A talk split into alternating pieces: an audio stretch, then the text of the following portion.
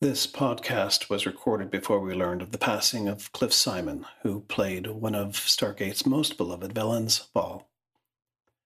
I know I can speak for Michael when I say he will be missed.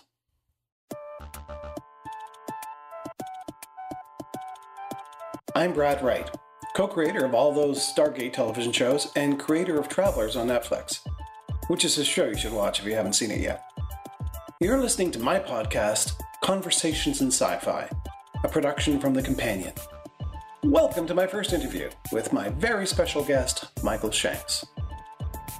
Michael and I were lucky enough to have spent a giant chunk of our adult lives on a show called Stargate, where he breathed life into the character of Daniel Jackson, and I typed a bunch of what he said. Michael went on to star in Saving Hope, Altered Carbon, Rob Cooper's Unspeakable, and a whole bunch of other stuff.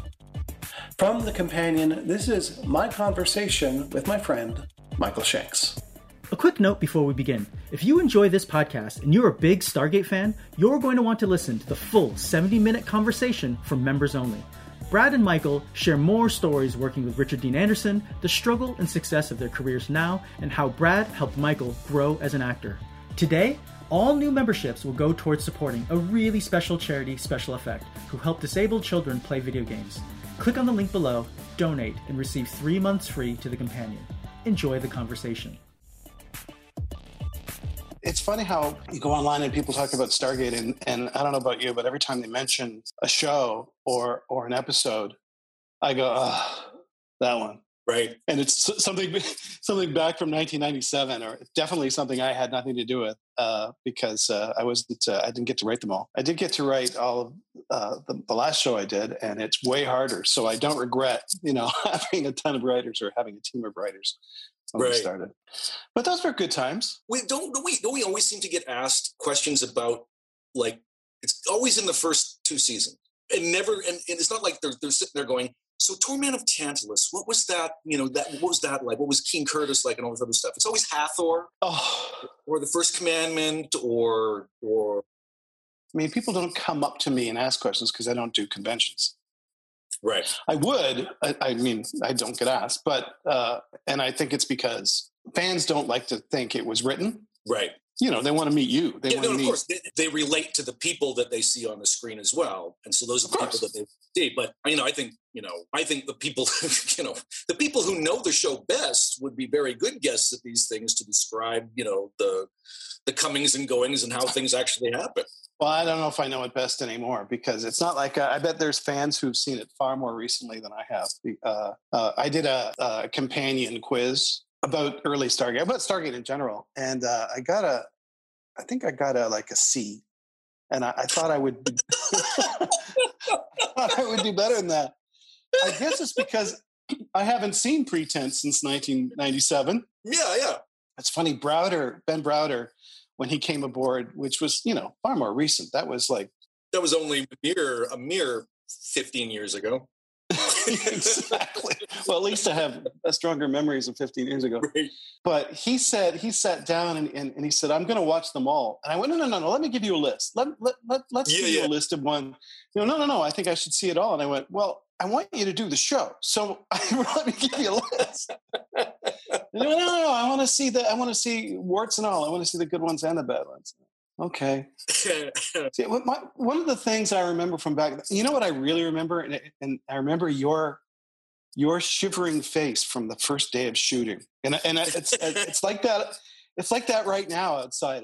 This is when we started shooting. It was a day like today. It was bloody freezing, and it was a disaster. Day one was a complete disaster. Was there even a shred of film that we used for that? It was well, your coverage on the whole Chulak scene had a giant scratch right down the whole film roll, and like all of that, so we couldn't use it. No. I was fine. I remember going, can't we save this? Can't we fix this somehow? And they said, no, we have to place it together again, and it's like very expensive. And I went, oh shit, okay. And then years later, remember, I did another cut. I did the final cut thing, mainly because, that was motivated by two things. One, I wanted to just use Joel's music, because the original pilot had this mash of his music with the original featured, like, it was like both scores playing at once at some point. It was awful.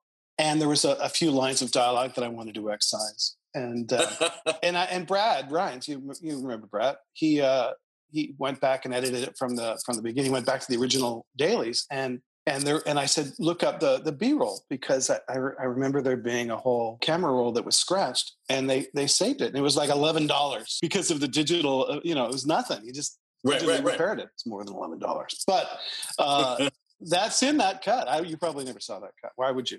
No, I think I did, because I wanted to. I think I did. I think I don't know. Yeah. I think I only watched it once, but I did want to see, because I certainly knew some of the stuff that you wanted to part with, which was pretty easy to tell. Although I saw your reaction on Twitter when it launched on Netflix US. Oh right, that was really recent. Yeah. And people were complaining about the the stuff. And and it was a very, very valid point that, hey, why do we even still have this cut? Why is this still a thing? Well, it's not even that I was a prude, or it's just that it wasn't the show we were making, or the show we were planning to make. It wasn't the show. There wasn't any of that in the movie. It's a little odd. It's because it was Showtime. It's because we could. Yeah. And they went, well, give us something. Jerry Offsay. Do you remember Jerry? Jerry. He was the president of Showtime. Yeah. Great guy. Actually, he was a great guy. I pitched, Jonathan and I went in to pitch SG-1 at Showtime. And, I'm doing my whole, it's like the NASA astronauts program at the beginning, and because that was the thought I had. And, civilians and military going together. And I'm halfway through my pitch, and the fire alarm goes off in the building. And I'm like, oh, shit. And Jerry goes, how much is the fine, to his assistant? And she goes, sir, we have to leave the building. He goes, oh, God, the boy's talking. And so we have to leave. We all get out. I'm like, oh, this is great. I'm halfway through. We go down the stairs or down the elevator. I can't remember which. And we're all in our muster area in the parkade. And Jerry is 6'4", and I'm not, as you know. And we're all pressed closely together. And I'm basically looking right up his nose, and he looks down at me, and he goes, okay, go on. So I finished the pitch in the parkade. Oh, man. Thank God it got picked up. And then when we were done, I think we're going to go back upstairs. I think we're going to go back, and I'm going to talk some more. And he goes, no, I've heard enough. That was good. And I think, did we sell it? And Pancho Mansfield, who was his right-hand man, said, you did good. And that's, so it was sold during a fire alarm in a parkade. As the town car pulls up, no, we don't need to see any. We don't need to hear any more. Oh, God. Thanks. Exactly. Thanks, kid. Yeah. Oh, God. Yeah. That story could have easily gone another way. Oh, yeah. And has in my career. There's times. It's pitching is hard, man. That's one of the beauties of show going as long as it did. You don't have to pitch nearly as often. I mean, after Stargate, you fly down and, well, it's like auditioning. I mean, same thing. How many auditions do you have for everyone you get? Do you remember your audition for Stargate? Which one? Oh, okay. The final one. The final one. The screen test one. Well, I remember the overall experience, but I get, because mine went over 2 days. Right. Because I did the first day with when Amanda and Chris were part of the group that was there, and Rick was there. And then I guess that they wanted to look at a couple other guys, Peter Outerbridge and somebody else. Yeah. So I came back in the next day, which was, I hadn't done it a lot. I hadn't screen tested a lot. It was just to go through that stressful day, not being used to it. And then they come out and you're like, oh, what are you going to say? And they say, come back tomorrow.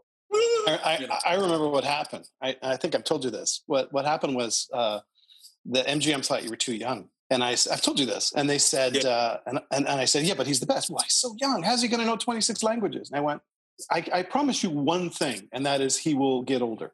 And this, that will happen. And you were, Peter is a great actor, but you were Daniel.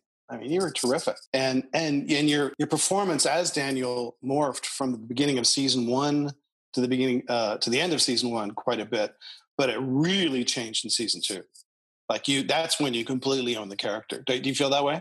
Well, again, going back in time, I do know, I certainly remember that, when I first auditioned for it, that it was clear what voice, you know, you wanted to hear, what voice the, yeah. you know, it was written. You guys did a great job of writing the character the exact way he was written in the feature, with almost every nuance and pause in there. So I was like, okay, I'm just going to do this because this seems yeah. to make sense and it seems to sound right. And I can go back and look at the tape to see if this is, you know, if I'm on the right track.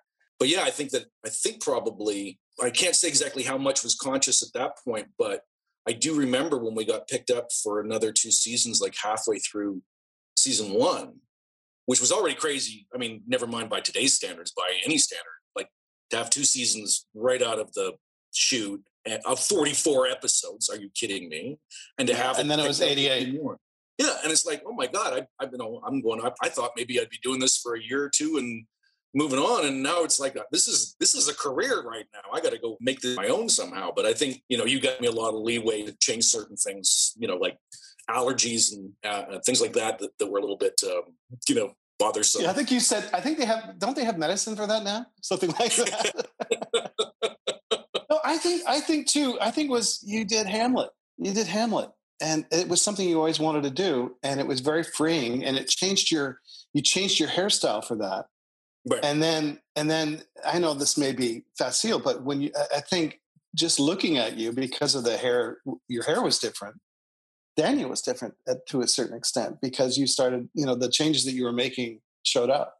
But, yeah. you know, I have written you more recently to tease that. I got to say how easy it is when you're writing a familiar character, when you're writing a character you've written 10,000 lines for. Because right. I can hear your voice very, very right. clearly when I'm typing. And you know, sorry for all the words, but you can do it. So it's your fault. You know what I mean? I used to say that to Amanda too. I know you get all the, you know, Rick had a 2-inch rule in a script if it was, yeah. Because you can do it, because you could you know eat into a character and eat into a rich monologue and with a lot of speed and believability. Whoa! Did Brad just tease he's been writing something for Michael recently? Hopefully, you see where this is going. But first, I wanted to quickly explain how listening to the full 70-minute interview will help a great charity we're working with called Special Effect. During the next 24 hours, we at The Companion are raising money to help young people with disabilities play video games. The Special Effect charity used technology ranging from modified joypads to eye control to put fun and inclusion back into the lives of people with disabilities. We've seen how by leveling the playing field, Special Effect can bring friends and families together, which has a profound positive impact on therapy, confidence, and rehabilitation. Help Special Effect by donating any amount for a 3-month membership, and hear the entire 70-minute conversation and access 100 of our other Stargate and Sci-Fi stories. That's right. Any amount you can afford will make a difference. Click the link below, donate, and get 3 months to The Companion. Thanks. Now back to Brad and Michael. Did I ever tell you where the speed came from? Did you ever hear that story? Because no. I kind of didn't realize it until later. It was either in the first or second season, when, you know, especially when we would get the white page drafts and stuff like that, and there'd be sometimes really long swaths of speech that were probably there more as, you know, pseudo stage directions for the reader than they were necessarily, you know, they weren't all going to make the cut, is my point. And that then happened sometimes, yeah. Yeah. And so what happened was I would memorize it all and go through it and try and sort of like, you know, be a little bit actory and probably do it, you know, wank basically, as young actors kind of do, and then you guys of course would cut, like you trim, you get rid of it because, you know, this is a freaking action show, you know, it's not story time, and I used to look at that and go, son of a bit, I've memorized all that, all of it's gone. I'm gonna fit it in. I recognize the, you know, it was a time thing, so if I just picked up the pace of it all, that, you know, I get to include all of the speech that I'd worked on. And then I think I started, you know, going into hyperspace, and then you guys either started to write more or realized that there was more room to write more or something. Not really fast. Oh. Well, I mean, that's part of it, but you know, the other thing is when you get a cut, and well, you know this obviously, you have $44.19, right, including the credits. Yeah. You know, and so you see, if you can cut something, well, that's a good rule anyway. If you can cut something and it doesn't hurt the movie, you should cut it. Yeah, of course, yeah. Unless it's a 4.5-hour superhero movie, but unless it's a $20 million action sequence, and then goddamn, don't cut that. Yeah, exactly. No, also, you know, we're better now. I hope I'm a better writer now than I was when you were getting all those speeches, and you can get the information out in a different way. Like this, if there's one thing television actors don't get to do very often, and that is to really do a scene, like to really act in a scene where they're going somewhere. They're not just going, hey, or look out, and or running through trees, which good Lord knows. It never started, by the way, as running through trees. We always, you know, had other things in our minds. It's just when we went looking for locations, well, I guess there's that area over there with the trees, because we couldn't have city in the background. We couldn't have, I mean, in the Children of the Gods, I wanted to do it in the mountains with snow because, you know, it was the opposite of desert. And we had it. Not in a million years. But no, I loved it. You're right. And I love writing that stuff. I love writing a good two-hander that goes somewhere, that gives an opportunity for an actor to sink their teeth into it, especially when the actor can do it, you know? Like Lifeboat. You remember Lifeboat? I do. I made you play 27 characters. Sorry. I don't know whether you were happy about that or not in retrospect. No, I adored the opportunity. That's for sure. Yeah, but you don't, and I take it as a compliment because you don't do that for everybody. You just don't. You don't write that part because it eventually ends up on film and you air it. And if it isn't going to be, if you are not really, really sure it's going to be really, really good, you don't do it. Or at least you learn eventually over your career as a showrunner not to do that. Because there's sometimes you do something and you just go, oh my God, what have I done? Oh no, but, I was very appreciative of that opportunity. I'd also had the benefit of the year before I did like a TV movie, and the gal in it who was kind of the central character, but not necessarily the lead character, she got cast the day before, and she was playing this you know, schizophrenic that had like, you know, 5 different personalities, and she literally had done the audition with, you know, 3 scenes in tow, and then got the part. And now she's got a day to prep 6 different characters that she's supposed to play. Oh my God. It was absolutely, I was absolutely, I was mortified for her. I was like, because I watched her struggling with these things. And so when this came up, strangely enough, when I saw the script, I was like, oh my God, what a great opportunity. I went, okay, get to work now, find some characters, you know, because I can see where this is, you know, where I've seen the danger of where it could land. Because that poor girl, I think she made herself sick. Yeah, I remember the most fun of that one after, because there was a lot of material there, and in the editing room, we, you know, the conversations basically back and forth between yourself, right? You know, with the quick cuts, that was fun. I will not surrender this body, not at any cost. It is mine. I was never asked to take. If you save anyone, you will save me. The people of Talthus will die. Let them! Yeah, Rob gave you a lot of good, fun stuff to do in Unspeakable, too. He did, and that's where I learned, and this is now be forewarned, is that after doing a medical show, which I'd done for 5 years previous to that, and doing a sci-fi show, he decided to take the two and almost mash them and give large, yeah. And my brain apparently doesn't hold as well as it did before. So I had notes on legal pads and on my hands and all this stuff because I was referencing things that were not just science, but science I didn't really know much about beforehand. Right. And he would give me the big swaths of dialogue to say, and that was literally he watched me just black out on camera more than a few times because I was just going, it's not there anymore. I used to have like a little click, but it wasn't there. You know, it's funny. People don't understand how difficult acting is because it isn't just the lines. It's the intent. It's what it means. I think the most fun I had on Stargate was Continuum we had fun on that. The movie we did. Oh, that was a great time. And I remember saying, asking, do you want to go to the Arctic? And you basically went, oh God, no. is that what I don't remember why, but I remember, okay, I have to come up with the reason Michael Daniel doesn't go to the. Well, no, it wasn't that I did. You were working or something. I was working on 24. Right. And they had me, the nature of the show, which I kind of didn't, I mean, I should have expected, I didn't really expect, was they didn't tell you what was going to happen or how many episodes you were in because of the way that they shoot it. So it was just I think what I'm remembering is, do you miss that you went? And you said, God, no. Because I didn't get to go either. That's absolutely the answer. Yeah.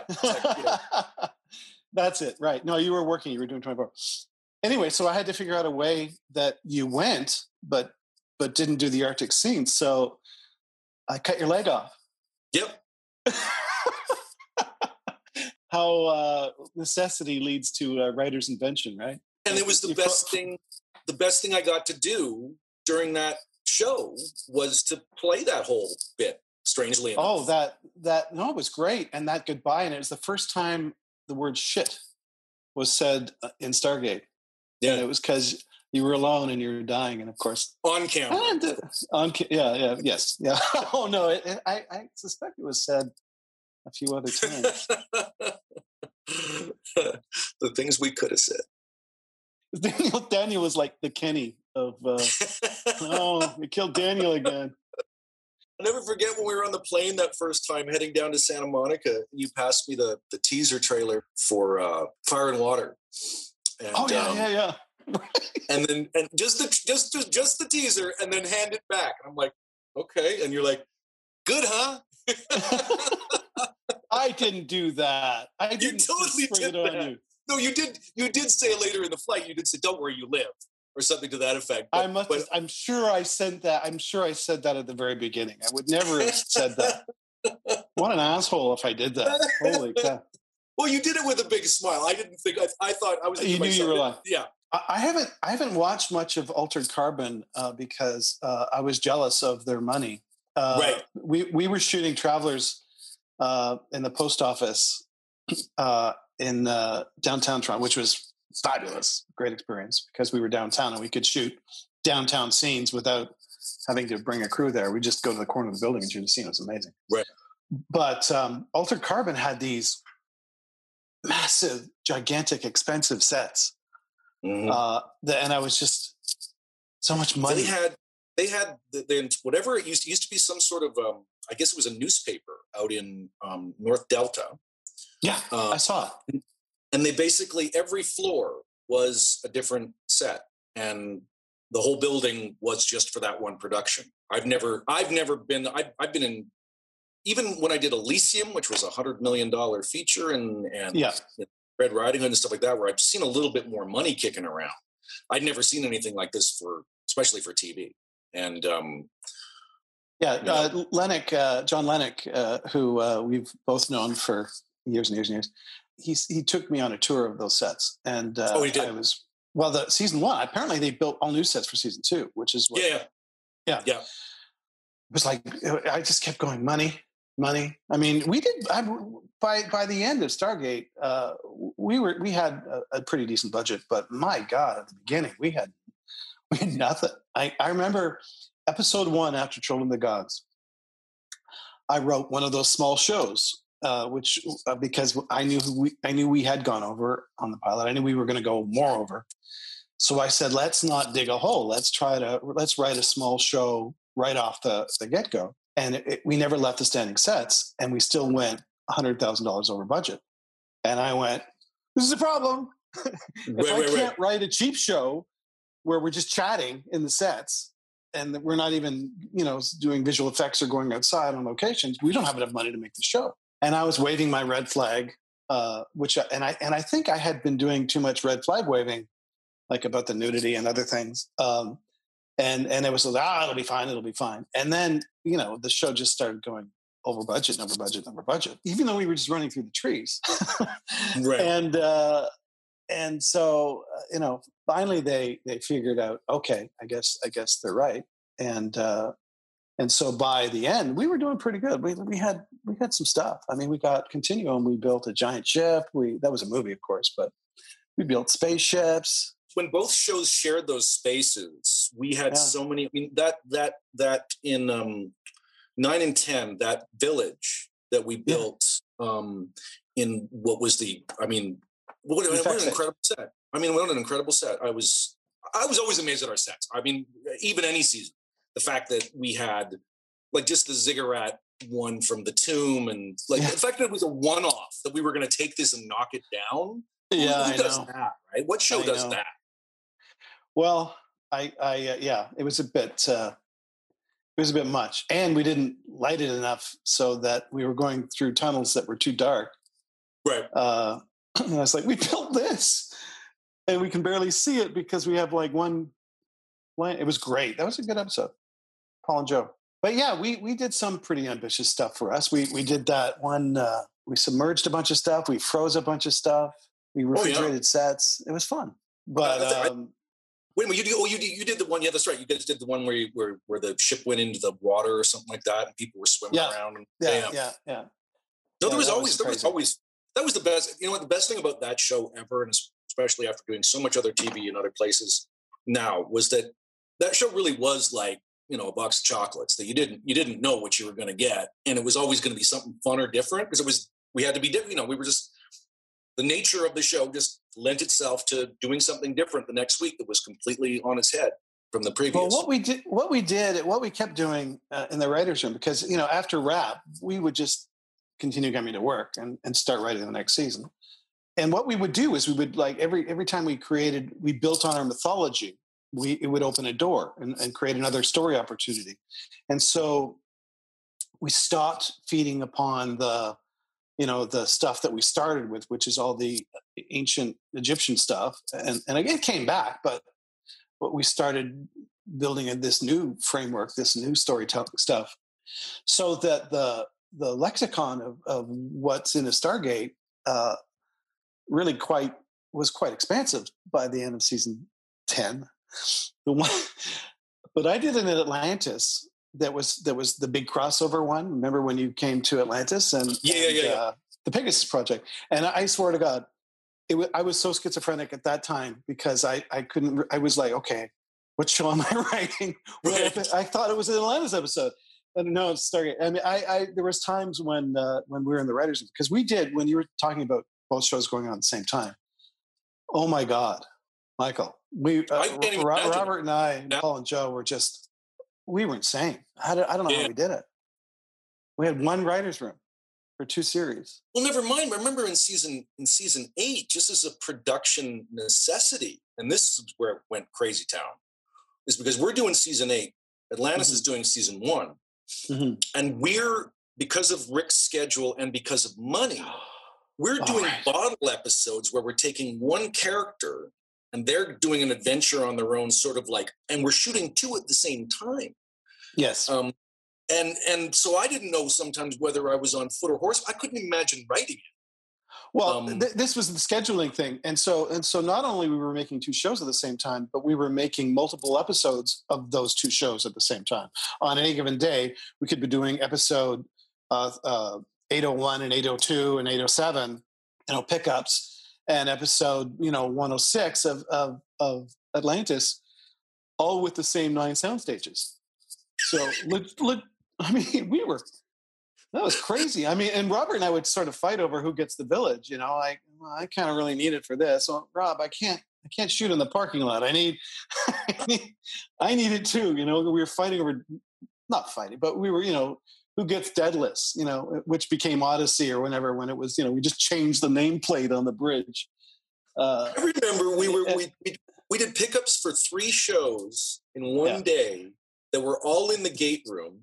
Deluise was directing 2 of the shows. So he was directing 2 of the scenes. And I think Martin, because I'm the easiest one, but it might've been Andy. So Deluise, he said, he can't even explain exactly why. Because you were standing here, and we're going, so what's coming through the gate now? Like, what are we waiting for? We literally needed, like, to be spoon-fed who's coming through and why and what happened. And it was so absurd because he wouldn't, with Peter, he wouldn't even want to, he only wanted to, like, juggle the marks because we were already lit. So we'd say, look, you two swap places. You go in there, you go there. I know. He was actually pretty good at pulling shit, because he would see, because he was also in the writer's wing a lot of times with us, working on stories and working his ass off, actually. And he would know that we would be worried. I mean, we would write with budget in mind, right? You get X millions of dollars, and it sounds like an enormous amount, and it is, but the reality is it costs this much just to open the front door, right? Yeah. Like, we built a giant village, and that sounded like a really great idea, and I was all, whoops, we're clever. No, we had to light it, and lighting it was like, now it's like insane how lighting a massive, and so, we got smart and did a lot more at night, and Joe was really smart and fogged it up once. We were changing various parts of that. It ended up looking like a Disneyland set. It ended up looking like you were walking through, Pirates of the Caribbean was over here, and over here was. I loved it. It was a great. I still have that. That was. I think it's still one of my favorite sets of all time. It was wild. It was absolutely wild. And the Atlantis set was on the other half of that effect stage, and it was the Blade set, the set from the movie Blade. That's right. Which we bought for $1. I know. And said, and then we just started building inside it, filling it out, because there was just no. We were building the Atlantis set while we were writing the Atlantis pilot, while we were breaking SG-1 stories. There was one point, I think it was season one of Atlantis, where I said, we were talking about an SG-1 story, and I said, what is Taylor doing in this one? And Paul Moley, bless him, reaches out and touches my arm, and he goes, that's the other show, Brad.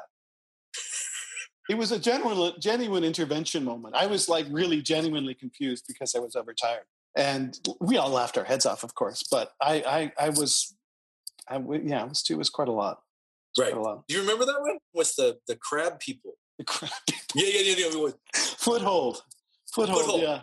That's right. That's one of those ones. That's one of those ones where you're in the writer's room and you go, oh shit, can we do this? I think we can do this.